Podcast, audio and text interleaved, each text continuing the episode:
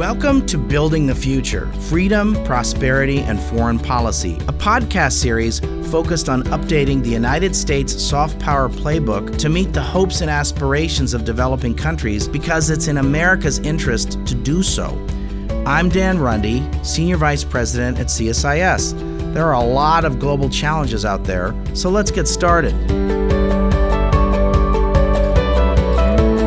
I'm joined today by Catherine Bertini, the former executive director of the World Food Program. Catherine is a distinguished leader in international organization management, food security, gender equality, and humanitarian action. Over the course of her accomplished career, Catherine has improved the efficiency of organizations serving poor and hungry people in the United States and around the world. Catherine, thanks for joining me today. Thank you for having me. You're someone I've long admired, and I'm really glad we've had a chance to to to spend some time together here today at CSIS you have a new report out called Leading Change in United Nations Organizations. You did this wearing, you were a Rockefeller Foundation Fellow, and you just published this in June. You sent it to me. I read the whole thing, I swear. I read the whole thing. I really liked it. And as I told you in an earlier roundtable, I generally don't read other people's stuff. I really read this and it was really good. And I'm in the report business. And I said to you in my meeting early today, this report has uh, easily has legs for at least the next 10 years. It's a very useful contribution. Tell us what is the report and why'd you write it? Happy to, but first, thanks. Thanks to you, Dan, and thanks to CSIS. Sure. And thank you for your leadership, this is the second time in only a few months that I've been here to talk about UN issues with you. So thank you.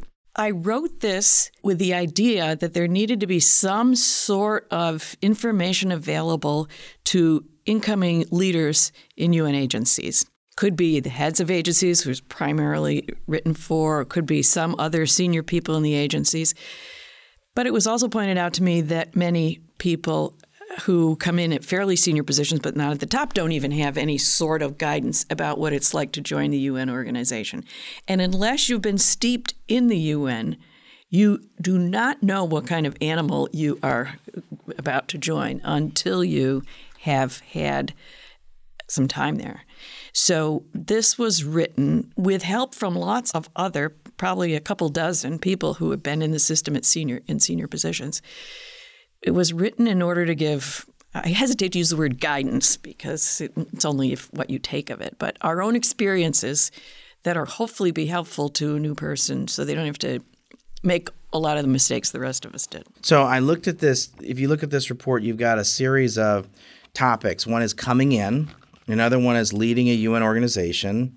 Number three is leading change. So, talk about some of the, the buckets of this report. So, coming in, what do you mean by that? Well, it's critical the first few days and the first few months for anybody in any new organization. But what do you do when you go into this international organization, especially when you haven't been in that kind of a system before? How do you learn about what you need to do, how you need to present yourself, how you should communicate, that you should communicate a lot, how you should listen? There's all sorts of things that are important to think about before you even walk in the door.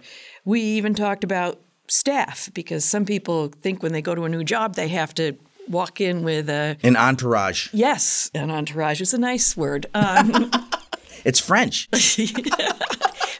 uh, well, yes, or something. Yes, uh, and uh, we make the point we collectively, yeah. the people together, make the point that you know, if you walk in with more than one person, you're sending a message to your organization. You really don't trust all those a, bureaucrats. It's a bad message. Yes. You're sending a bad message. Yes. Yeah, I, I was saying to you earlier, I saw this um, in a couple of instances. I've seen several World Bank presidents enter and leave the World Bank in the last 15 years. And it seemed to me that if you brought in more than one person, you were setting yourself up for trouble. Yeah, absolutely. You know, you can over time say, gee, I really need an expert yeah, in finance, yeah, sure. and I remember knowing so and so, and maybe right, you can recruit right. them. But when you walk in on in, the first date, when on the first day when you walk in the door, uh, you have to be really careful uh, the message messaging that you send. And one of the things about the UN that's a little bit different, beyond the culture, and each organization has a different culture, is that it's heavily staff based on purpose because that's the kind of work they do that need a, a lot of staff support. So if you don't go with the well, understanding what, yeah. of the staff that you're dealing with, you don't trust them, and then they don't trust you, and you don't build confidence. It's going to be very difficult to to change or even lead. So you have a second chapter around leading a UN organization. What's it mean to be a leader? How do you be a role model? there's a number of things in this chapter I found really interesting. Talk a little bit about what's it mean to lead a UN organization. When you lead a UN organization or any big organization, first of all, you have to know where you're trying to go. You have to know what your strategy is. You have to know what your end game is with the organization. But then you also have to be controlling yourself to make decisions around what that objective is.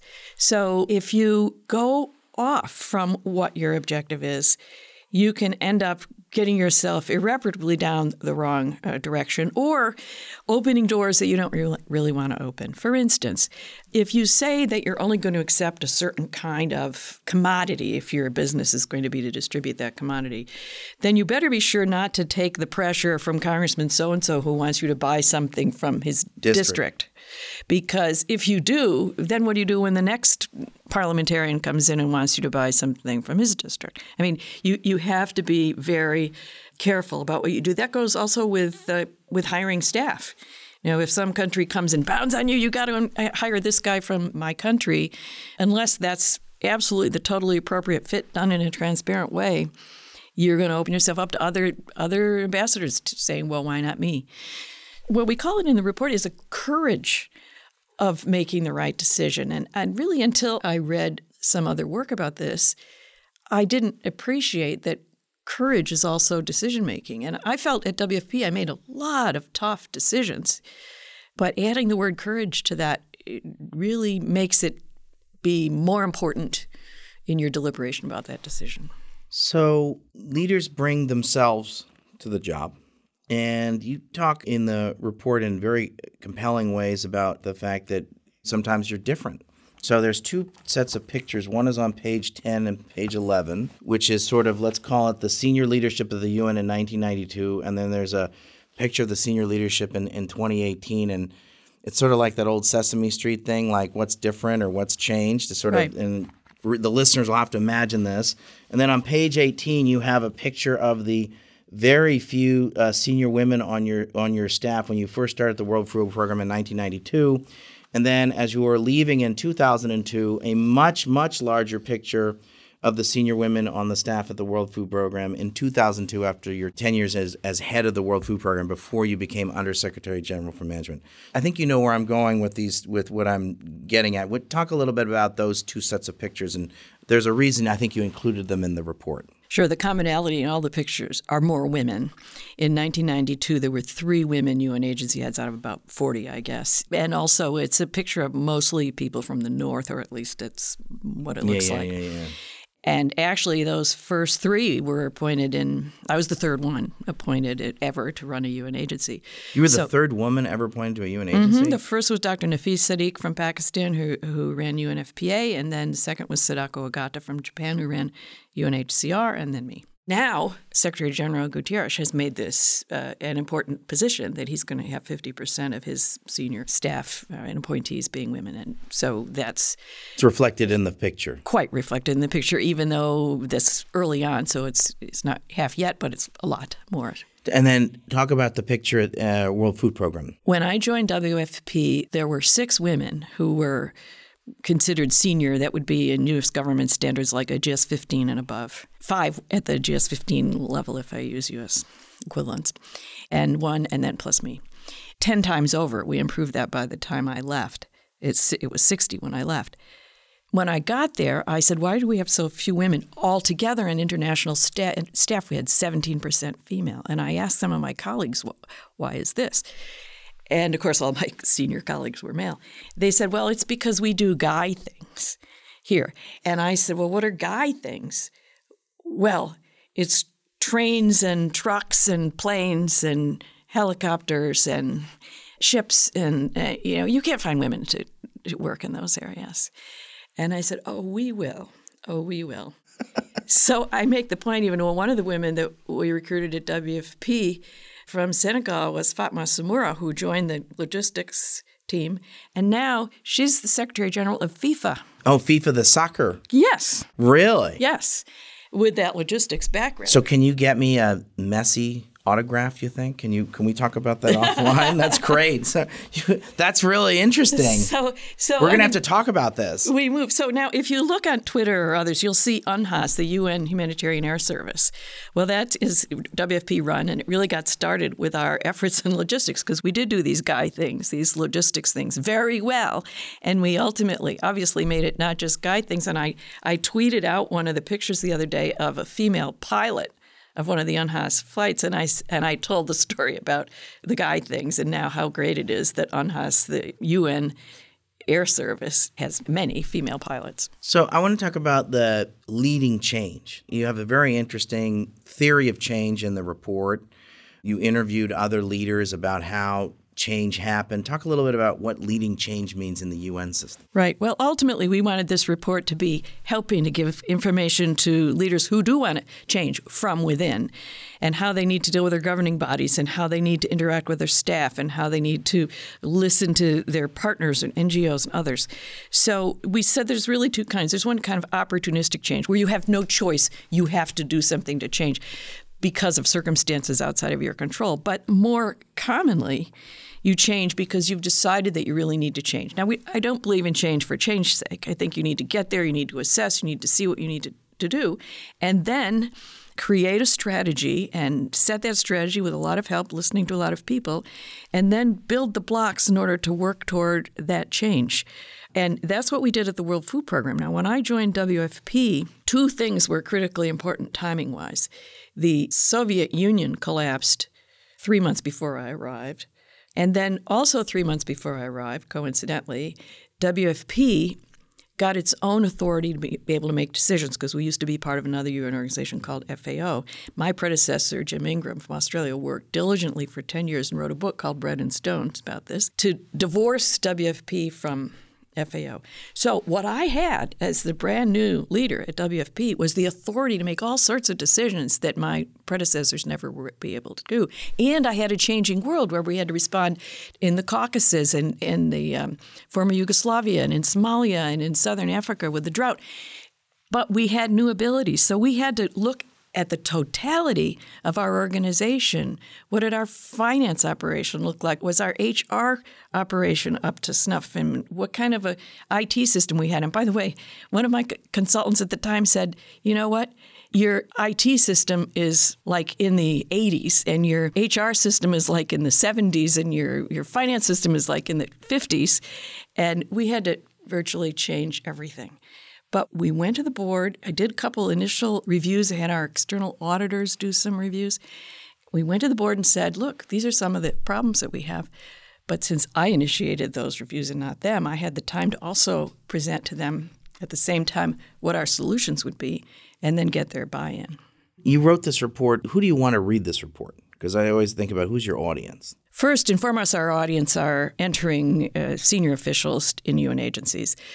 But it's also for other level officials in UN agencies. It's for board members. It's for governments.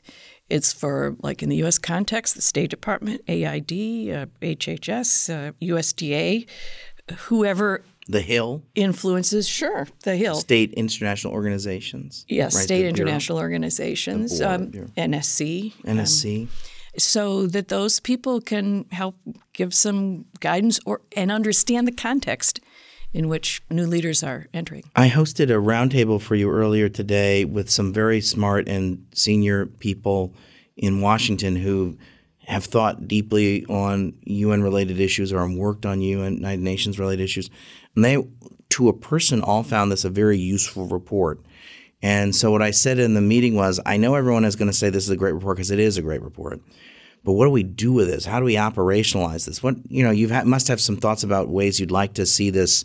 Certainly, let's just, let's hope that everybody that needs to read this reads this, and let's hope everyone that reads this takes action from it. But are there some other things we need to be collectively doing? I have some views myself after having read this and listened to this conversation. But what are some thoughts that you have about this? Okay, well, just a couple things about the report to help people read it. One, Okay. it's available online. Yeah, where can I, if I want to go find this, where can I get this? Yeah, you can get it on, on my personal website, catherinebertini.com, or you can get it on the Chicago Council and, uh, and Global Affairs website. Yeah, let me just let me just I failed to mention that the the Chicago Council generously and you have had a great relationship with them for a long time supported this and, and published this, right? Yes, with the funds from my Rockefeller Foundation. So thank you Rockefeller for the money and thank you Chicago Council for publishing it. Correct. So so if they go to the, if you go to the Chicago Council website, it's mm-hmm. it's there. Yes, it is. And it's on catherinebertini.com, which is Correct. Catherine with a C. So there's lots of ways you can access it. Right. The other thing about the report itself is that it's not written in UNEs and it's not written like as, as an academic. It's not- written person to person. It's written to reach that person who is going into the system who hasn't been there before. So now, to your point, one of the things that came up at your wonderful roundtable today was that what's missing from the entry of a lot of people into the UN system is any sort of kind of orientation. Well, we make that point quite strongly in the paper. So um, we talked about whether or not there's a way to build a very light entity with some senior people who have been in the UN, for instance, who could give advice to new people coming in. Uh, and we talked about whether or not there's other sorts of training that should be available to people within the system. So those are things to, I think, further flesh out and have further conversations about. What kind of a reaction have you gotten to the report? Oh, I love the reaction to the report because people, well, one UN agency had sent me a note said, Ugh, when I first got this on my mail, I thought, oh, another report about UN reform. And then I actually read it and I thought, wow, this is so different than anything else. It's as somebody today said, it's not like a normal think tank report. It's kind of an insider view of what it's like to, to, to be in the UN. That is what it is. Many people have said, you know, this is not just applicable to the UN. This is applicable to government. This is applicable to NGOs. I have a friend who's sending it around to local, county, and regional NGO new leadership because they think it's it's relevant there.